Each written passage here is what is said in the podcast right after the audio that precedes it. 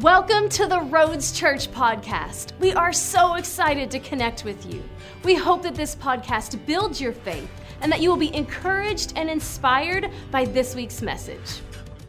I am continuing our series called Under Construction. I believe today is probably the last one.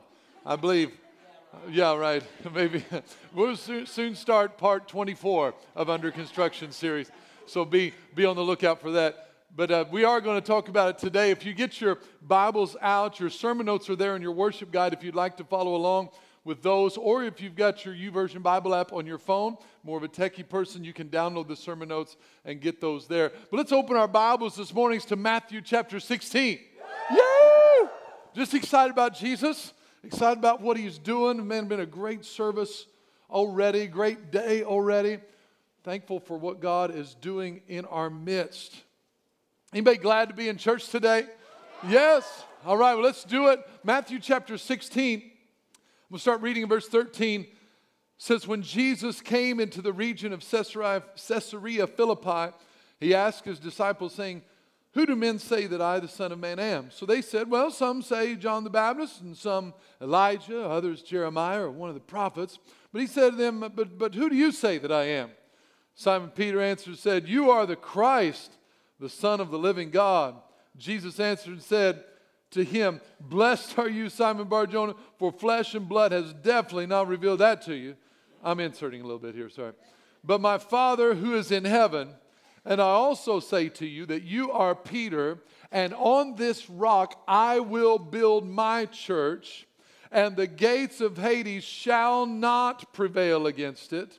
And I will give you the keys of the kingdom of heaven, and whatever you bind on earth will be what is bound in heaven. That's how it's translated literally.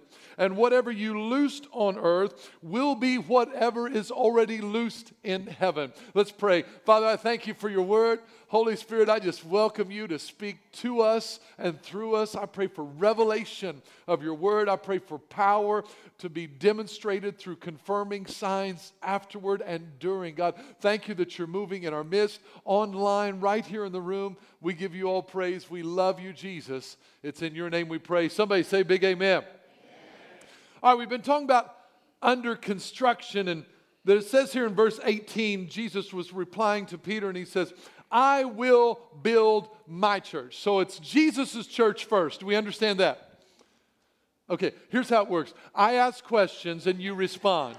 So there's like this participation thing I like to go on in a room. So it's like, we understand it's Jesus' church, right? Yeah, that's good, good. You guys are quick learners. So he said, I will build my church, and the gates of Hades will not prevail against it. So he's building something that the kingdom of darkness can do nothing about. They can try, but they will not prevail. It doesn't say they won't resist. It says they won't win. I'm here to tell somebody today that I know he's resisting, but he will not win. So he says, I will build my church, and the gates of Hades will not prevail against it. I will build my church. We talked about three ways in this series he's building the church. Three parts to it. One, he's building the church in you, talks about your ability. We all have individual abilities. Then he's building the church with you, in collaboration with you. It's about your availability. In other words, you take what I have and you make it available to God. What you have was given to you by God, and you and I have a decision whether we're going to make it available back to God. Did you catch that? It's a gift from God, but we decide whether we make it available to God. All right, so we're talking about availability. And then the third was about beyond you, bigger than you. It's about sustainability. So we talked about all three of these areas, and when Jesus was building the church, there's both an individual as well as collective idea. There's when we say the church, there's the church, all of us here in the room or all of you watching online, or the church global, but there's also, when we talk about the church, we're talking about you, specific, individual. There's an individual part. And I gave you this great graphic to kind of explain how God wants to build the church. And it's how the individual members get plugged in, find their ability, what God has put in them, and they get built up and strengthened in what's in them individually. In other words, you individually become a strong son or daughter of God. You grow in your relationship with Him. And then you make that available and get together with other people in a body. Some people say you don't need the church. You can have a relationship with Jesus without outside the church. And I understand that you can have a relationship with Jesus without being in a church, but you can't impact what you need to impact outside of a church because the church needs you. So you make it available, and what happens? The body gets stronger because the members are stronger. And then the body that's stronger, now they're able, through more resources and more people serving, they're able to reach more individual members. And now those individual members come in, and then they get stronger, and they get plugged into the body, and the body grows even more, gets stronger, more resources. So it just keeps going and going. This is the idea of God wants to build, how God wants to build the church. So we talked about this. We talked about in you a couple weeks ago about your ability. We talked about with you last week. We talked about how God wants to build with you and built you together. Gave you three togethers, that you're fit together, you're built together, and you're knit together. And this week we're going to talk about beyond you. Talk about sustainability. So I want to zero in on this. How does God want to build the church beyond you? So I'm going to give you three parts to beyond you. Not because I'm always trying to come up with threes. It's just like it seems how it happens for me. I mean, if you teach and preach and you don't do three things, that's totally cool with me. I just got to be me. And what my goal is I just want to make it understandable. When God asked me to do this series one more week, I was like, God, I'm really I was going to move on. I had something. I even told him on Monday, I said, we're done with this series. We're moving on. I came back Tuesday and said, we're not done with this series. I've got one more, because I went back and I actually asked God about it, and he had something else to say. And so he said, I want you to tell him three things about building beyond them. And this is very important that you get this today. Three words that he gave me: bigger, farther, and longer. Bigger, farther, and longer. How are we going to build the church beyond you? Let's look at the first one. Bigger. Three keys. Bigger. Here's what God said to me. We need to think bigger, because our God is bigger. When he says, I want to build the church beyond you, beyond me, he wants us to start thinking bigger. Why do we need to think bigger? Not because we're bigger, but because he's bigger. He wants to challenge our thinking. What God is wanting to build in you and with you is bigger than you. And why is this important? Because it creates in us an innate need for God. When we think bigger than us, it creates a dependency on God. When we think bigger than us, we need other people, then now we build relationships because we're not just doing what we can do ourselves.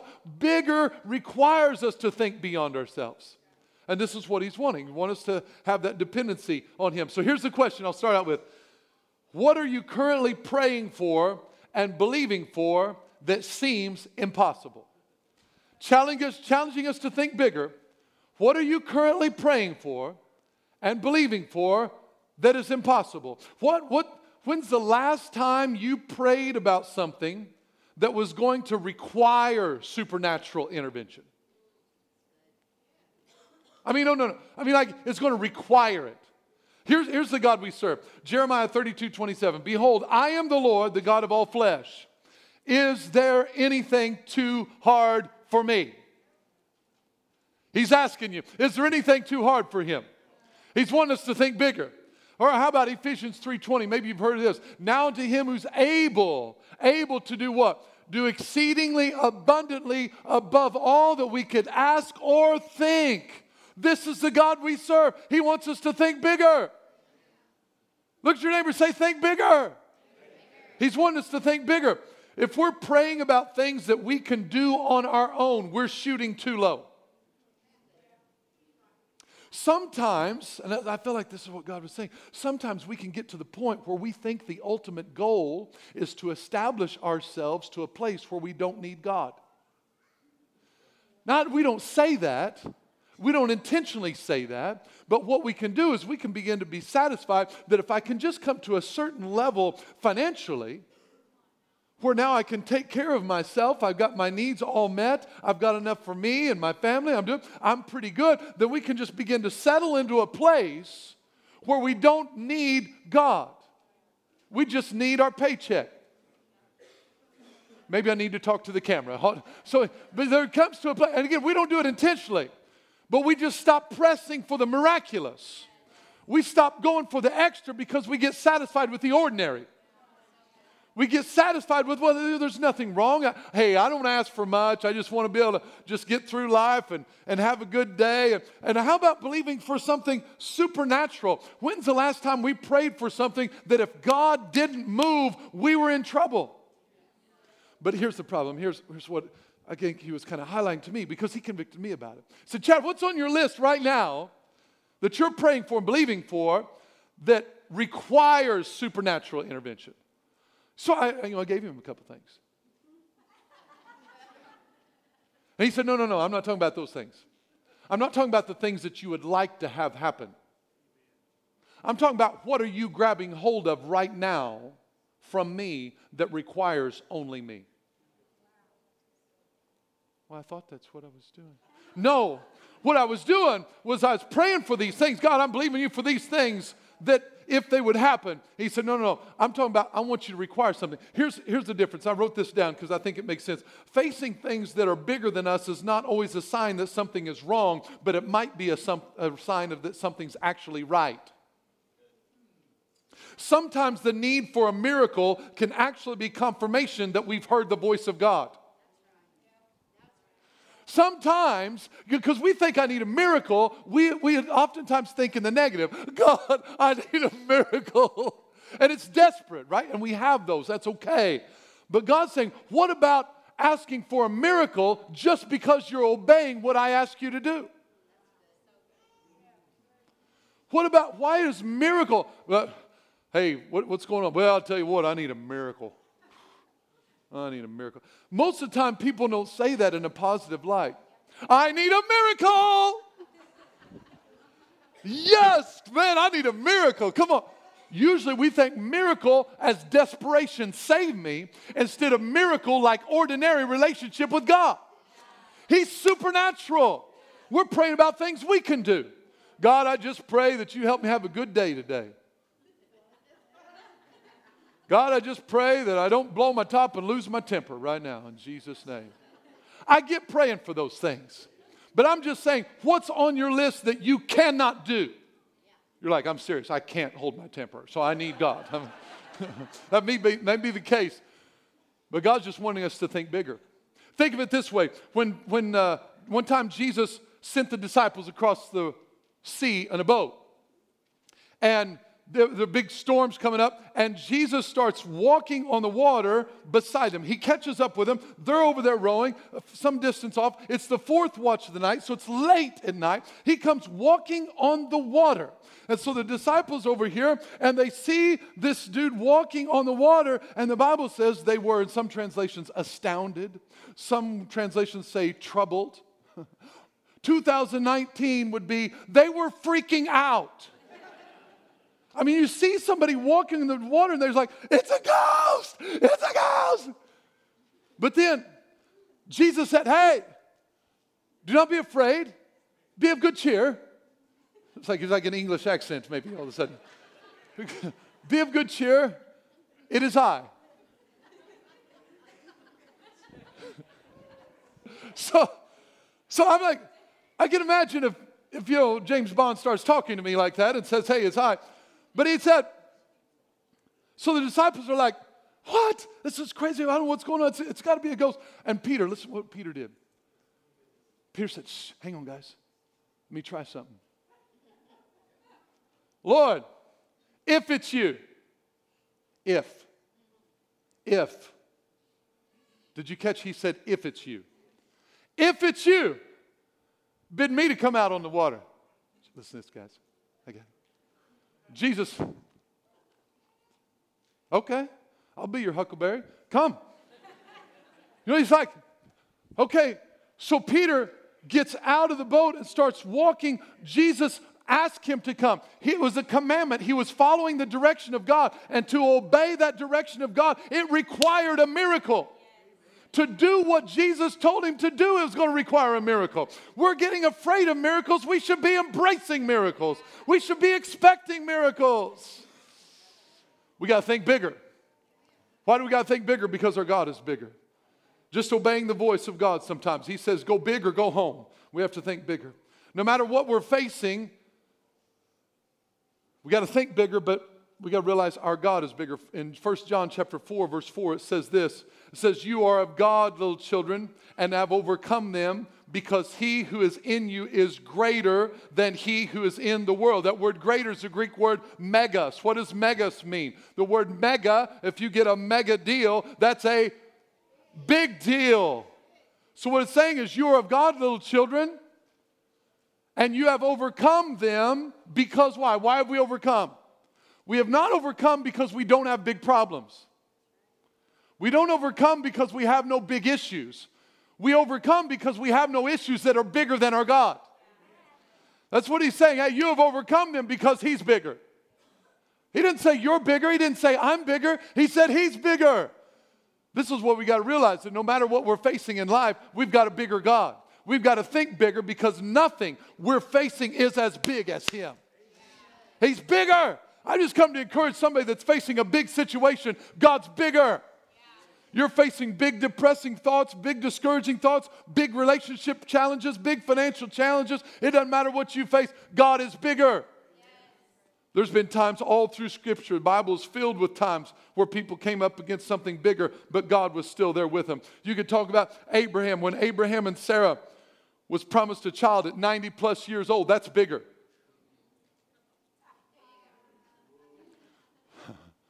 I didn't understand the extent of the miracle, maybe when I was younger. For 90 plus years, you get God coming to you and say, hey, you're going to have a baby. Yeah. That's what Sarah did. She laughed. Why did she laugh? I don't know. Was she laughing because, I mean, maybe she thought, you know, okay, I understand you can do it with me, but have you seen Abe? This ain't happening. It ain't happening. I don't know if she was laughing at herself, laughing about Abraham, or laughing about both, but she didn't believe it. It was bigger. It's bigger. It's almost impossible. What? Yes, it sounds like God. Now, we get familiar with these stories, and we don't remember the significance that God wants us to plug it into our life 2019, because to Moses and the children of Israel, the Red Sea was bigger. To David, Goliath was bigger. To Daniel, the lion's den was bigger. To Shadrach, Meshach, and Abednego, the fiery furnace was bigger. So I'm not trying to tell you today that you're not ever going to face a fiery situation that's bigger than you. I'm just promising you, you're never going to face a fiery situation that's bigger than him. He's bigger. I don't know what you're facing today. You may be in the midst of something fiery, but look at your neighbor, encourage them, and say, he's bigger. He's bigger. He's bigger. He's bigger. We serve a bigger God. He wants us to think bigger. He wants us to pray bigger. He wants to recognize that he is bigger. Now let's look at the second point. The second point, first he's going to build the church and it's bigger. Next one, he's going to build it farther. Farther. God wants to stretch us beyond our limits, but not his. Isaiah 53 verse 2. It says, enlarge the place of your tent. Enlarge the place of your tent.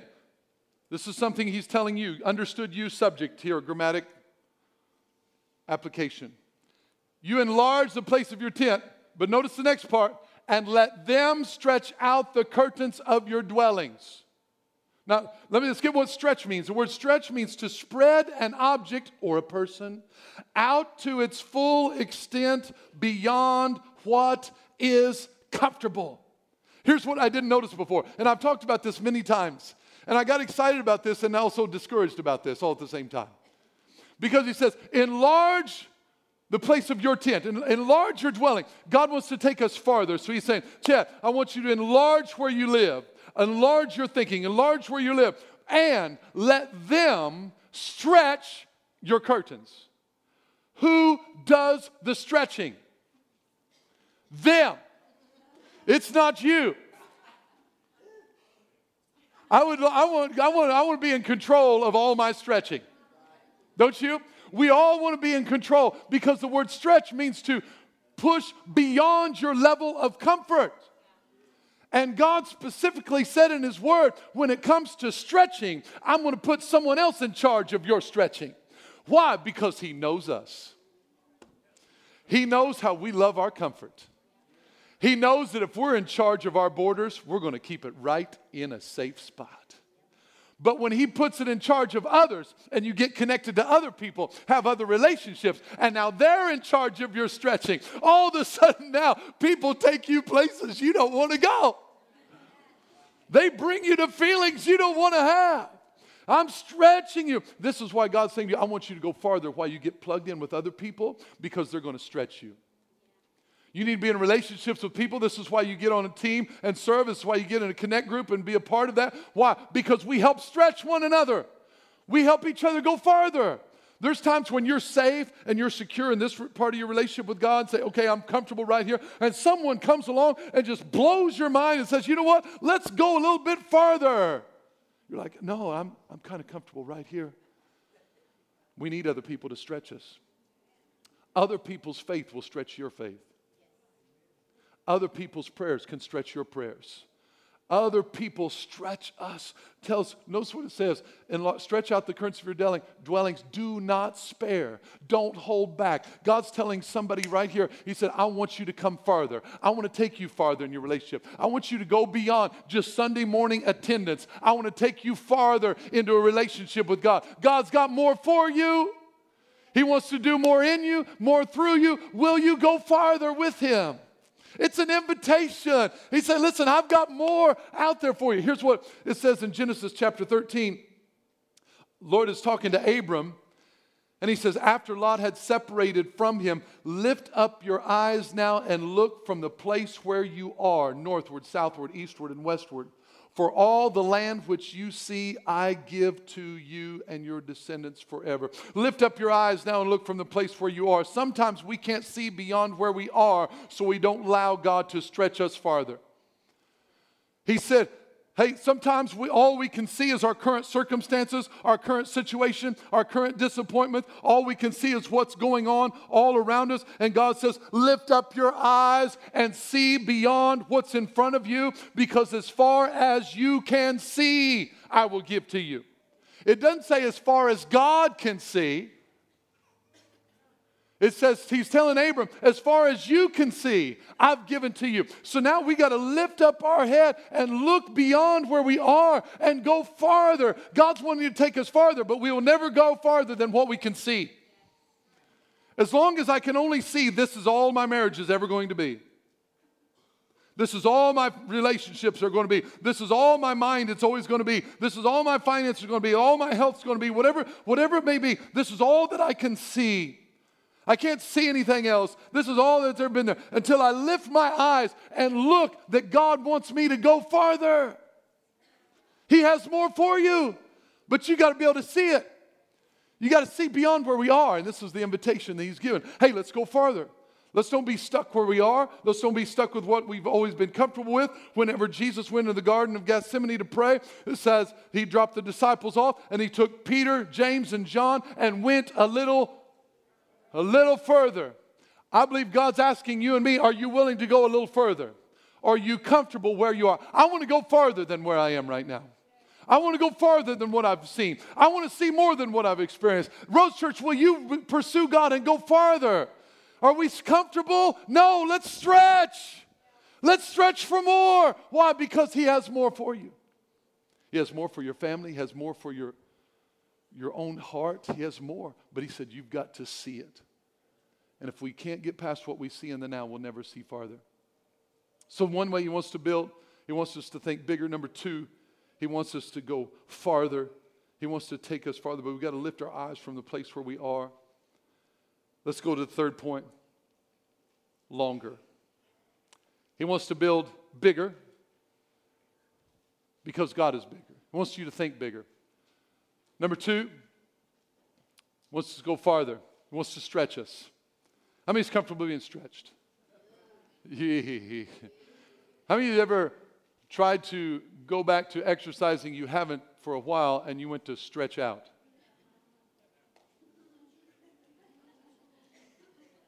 There we go. I'm stretching right now. You know, you're like just going to stretch. There we go. It's going past comfort zone. But the third part is really important. Third part He wants to go longer. This deals with spiritual stamina. Here's what God's wanting to build in the church, some spiritual stamina. The word stamina means, in the Webster's Dictionary, the moral or emotional strength to continue with a difficult process, effort, etc., etc., etc. Anybody ever had any difficult processes? Here's what we're talking about in this point. God's wanting to build something in us called staying power. Staying power. There's one thing to be excited in the beginning. There's one thing to jump in a ball of fire for Jesus in the beginning. It's one thing to still be doing it 30 years later. I'm talking about staying power. God's wanting to build something that goes beyond the emotion in us, beyond the hype, beyond the event, and wants to build staying power that all by yourself, you're still burning with the fire of God. You're still serving God 20 years later, 30 years later, 70 years later. You're still serving Jesus. Hebrews chapter 6, verse 11 says this, and we desire that each one of you show the same diligence. Everybody say same diligence. The same diligence to the full assurance. That diligence means to be eager to do something, to accomplish something, to be zealous for, be excited about it. To the full assurance just means to be absolutely sure and certain and persuaded. So the full assurance of hope until the what? Until the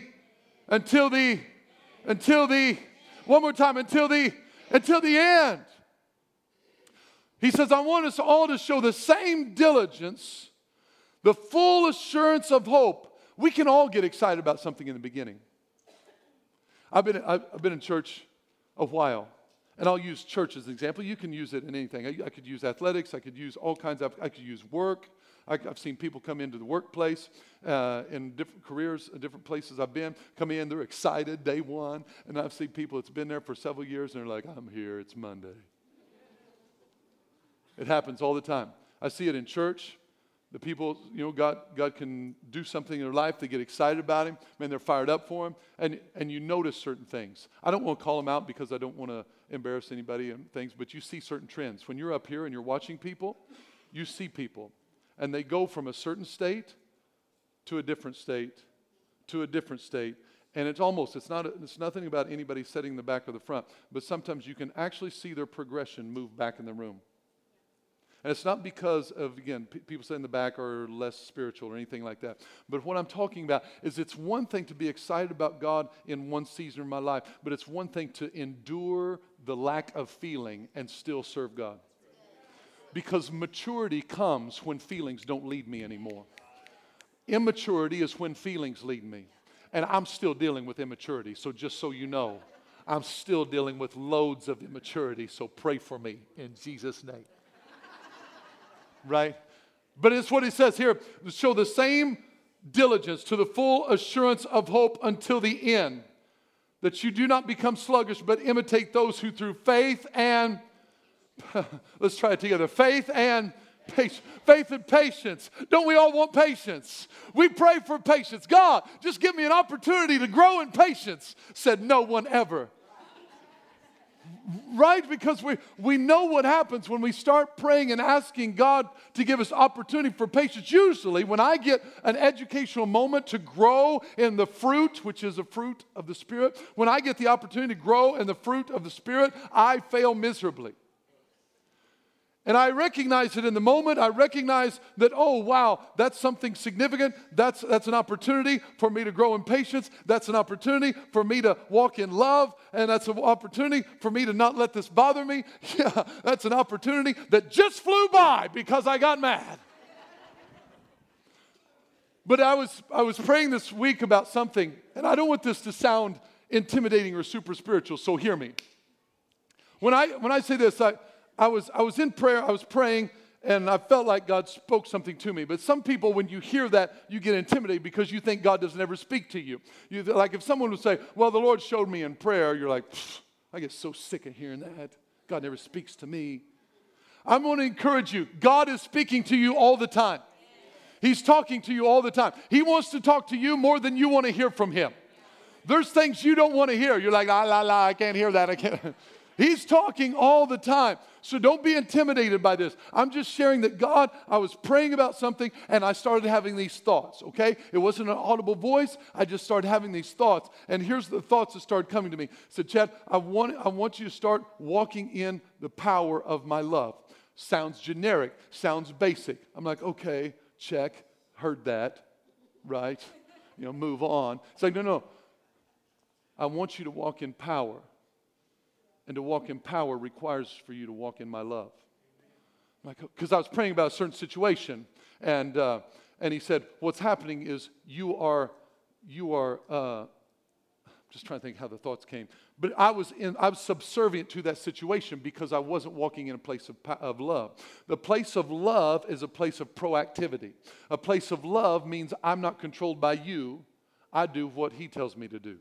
A place of love, when I walk in love, I walk in a place where I go further beyond my feelings, further beyond emotions, and now I'm internally driven and not externally reactive.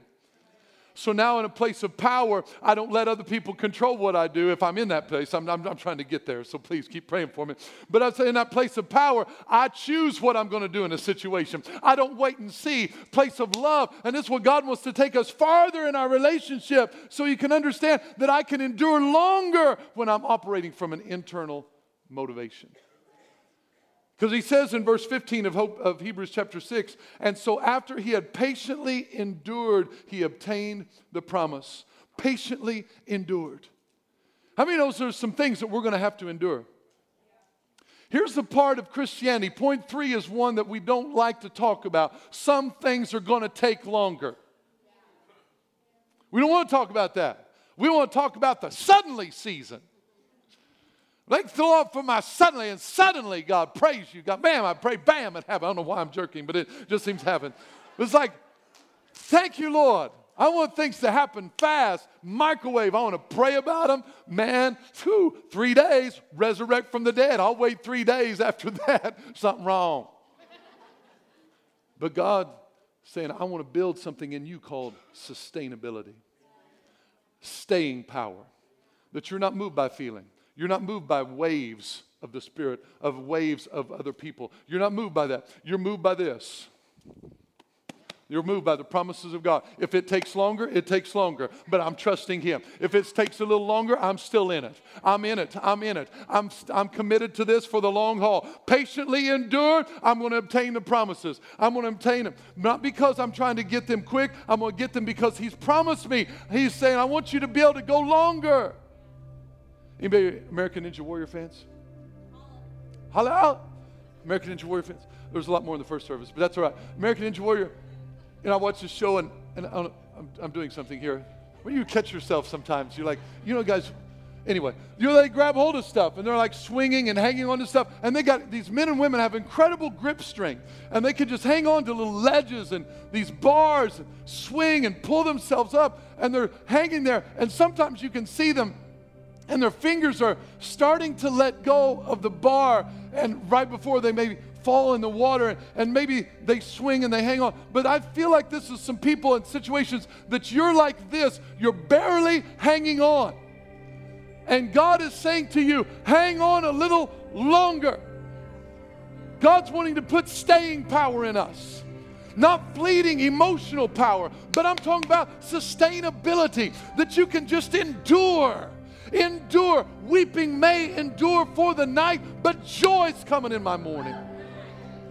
I know there's going to be times that I'm going to endure hardships, but the Bible says to endure hardships as a good soldier. I don't want hardships any more than you do. I'm just saying when the hardships come, we don't quit. Look what Galatians says. I'll quit with this one. And let us not grow weary while doing good, for in due season we shall reap, we shall reap, we shall reap if we do not lose heart. I'm going to encourage somebody, don't lose heart. Don't quit believing God for your situation. You may have to wait a little bit longer, but that doesn't mean it's not going to come. In the church, we need to realize God's building us in these 3 ways. It's beyond you. It's beyond me. Number 1, He wants you to start thinking bigger. Roads Church, I believe God wants you to start praying bigger. Start praying miraculous prayers, like unbelievable prayers. Like, God, I'm going out further with you. I'm stepping out of my comfortable boat, and I'm going after something more. And if I step out here on this thing, and if you're not there, I'm going to sink. He's like, yeah. You know, sometimes we pray, and we're like, God, okay, I've done all I could do. I can't take it anymore. I can't take it anymore. I need a miracle. And I believe Jesus is like, yes, it's my turn. It's my turn. He wants to lead us into a miraculous situation, and we try to avoid it. We try to stay comfortable. God wants us to live uncomfortable. Put ourselves in a risky position where if God doesn't come through, it's going to fall flat on its face. Think bigger. Will you come farther? Will you accept the invitation today to come farther? Not everybody will. Not everybody will. I was talking to an individual recently. And they were in a situation. I said, hey, are you willing to leave them behind and go farther even if they don't want to go? Because you can decide, are you going to go further or are you going to be caught in the bondage that they're willing to stay in? You can go further, but you have to choose to obey God. Only you can decide that. And I encourage you to hang on longer. You're like, Chad, I've been hanging on a long time. I get it. There's some things on my list that have been there a long time. Long time. But I'm not quitting. I'm not giving up. I'm not going to stop praying for him. Not because I'm better, because he's bigger. I believe he's bigger. I believe he's bigger than what I'm facing. Thank you for listening to this week's message. If you enjoyed this podcast and would like to give, please visit us at theroads.church. To stay connected, follow us on Facebook and Instagram. You can also subscribe to our YouTube channel to watch our latest sermons.